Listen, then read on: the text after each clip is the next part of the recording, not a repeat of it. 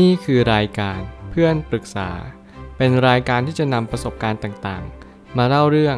ร้อยเรียงเรื่องราว ให้เกิดประโยชน์แก่ผู้ฟังครับ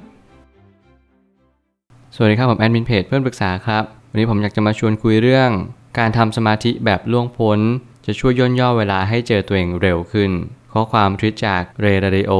ได้เขียนข้อความไว้ว่า ความคิดที่ว่าหลักการอะไรที่ช่วยผม และช่วยให้คุณผ่านอุปสรรคในหลาย ๆ ครั้งไปได้ นี่คือสิ่งที่จะช่วยคุณจากปัญหาเหล่านั้น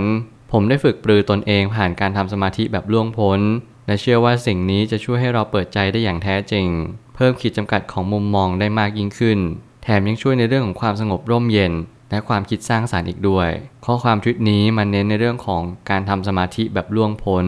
ซึ่งมันเป็นการทำสมาธิแบบที่เราสามารถที่จะบรรลุบางสิ่งได้เลย ในความหมายที่เรียกว่าบรรลุเขาเรียกว่าทานเซนการที่เราอยู่เหนือบางสิ่ง เข้าใจบางสิ่ง แล้วก็มีการสำลิดผล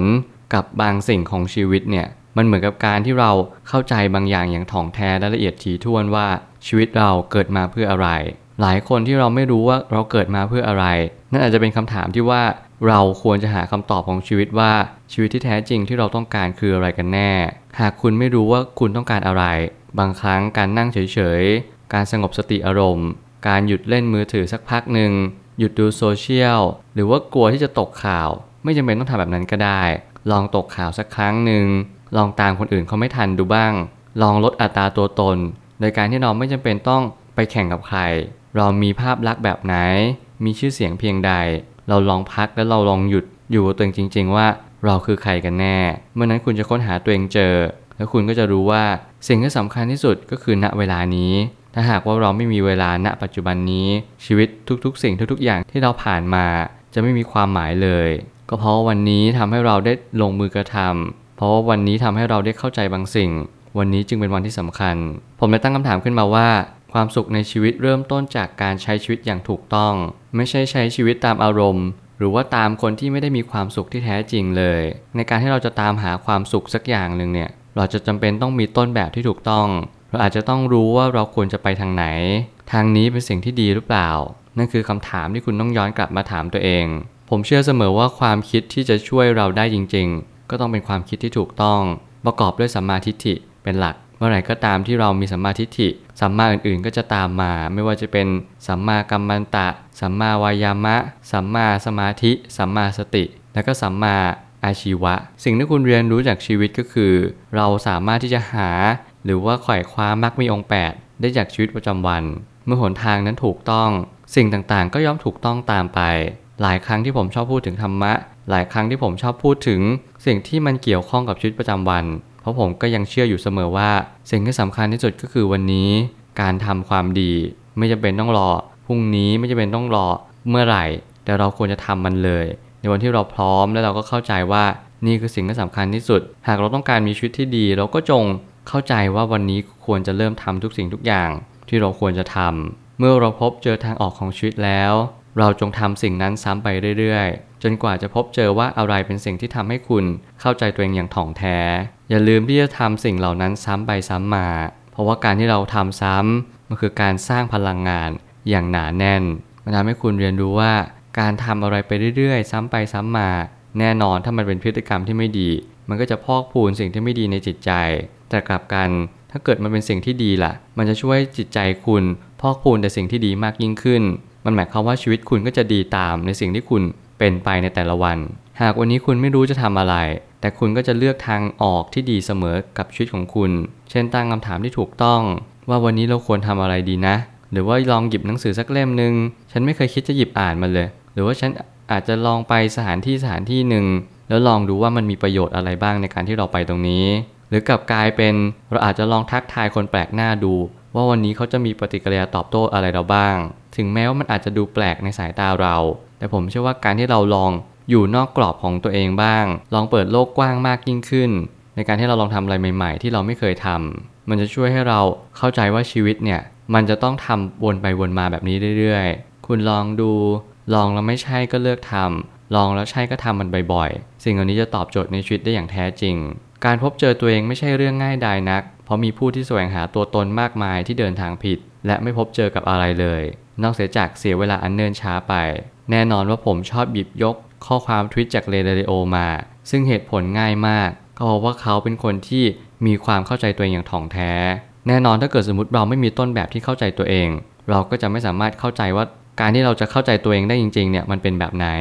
ถ้าเกิดสมมติเขาไม่เข้าใจตัวเอง เขาก็จะสอนไม่ได้ว่าเราควรจะเข้าใจตัวเองแบบไหน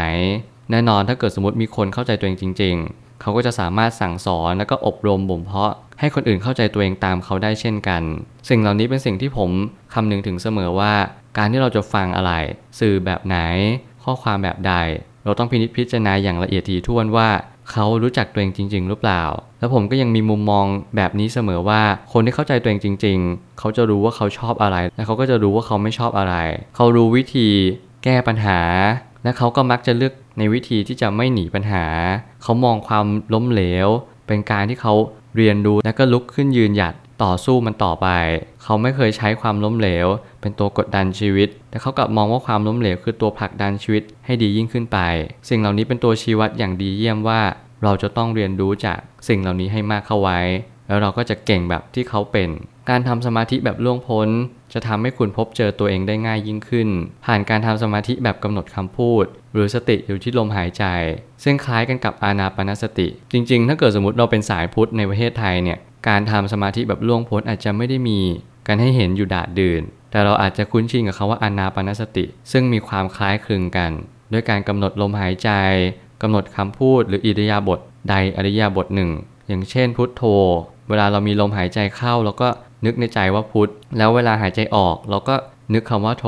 เข้าออกแบบนี้ไปเรื่อยๆ เราก็จะค่อยๆมีความรู้สึกที่อยู่กับตัวเองจริง ๆ การที่เรามีสติอยู่กับตัวเอง เมื่อนั้นเราจะค่อยๆรู้ว่าเราควรจะคิดอะไร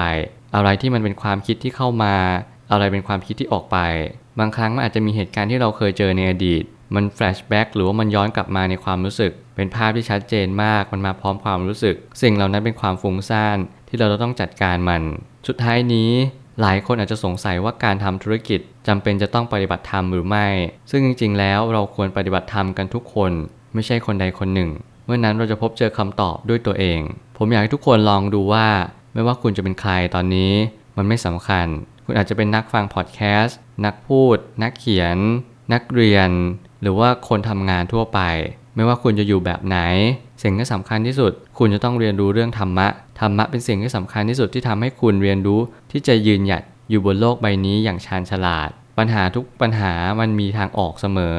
ถ้าหากว่าเราเข้าใจมัน ถ้าหากว่าเราเรียนรู้ที่จะยอมรับและเปลี่ยนแปลงบางสิ่ง ไม่ว่าจะเป็นตัวเอง หรือว่าสิ่งต่างๆ ที่เปลี่ยนแปลงได้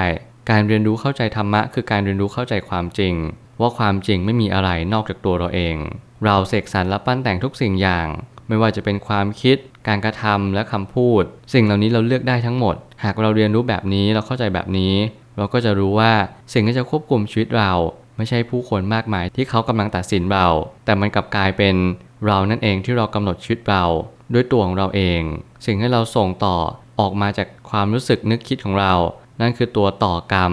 ต่อยอดของการกระทำของเรา ไปสู่สิ่งที่เราอาจจะยังไม่เข้าใจในวันนี้ ซึ่งมันเป็นผลพวงของทุกๆสิ่งในจักรวาล พลังงานที่เราส่งออกไปมันเป็นจุดที่สำคัญ แล้วมันเป็นจุดเปลี่ยนเล็ก ๆ ที่ทำให้ทุกๆอย่าง เปลี่ยนแปลงไปอย่างแน่นอน ขอเพียงแค่คุณเชื่อมั่นว่าธรรมะคือความจริง สิ่งเหล่านั้นจะช่วยให้คุณผ่านพ้นอุปสรรคไปได้อย่างแน่นอน ผมเชื่อว่าทุกปัญหาย่อมมีทางออกเสมอ ขอบคุณครับ รวมถึงคุณสามารถแชร์ประสบการณ์ ผ่านทาง Facebook Twitter และ YouTube และอย่าลืมติด Hashtag เพื่อนปรึกษาหรือ f r ร e n d t a l k a ด้วยนะครับ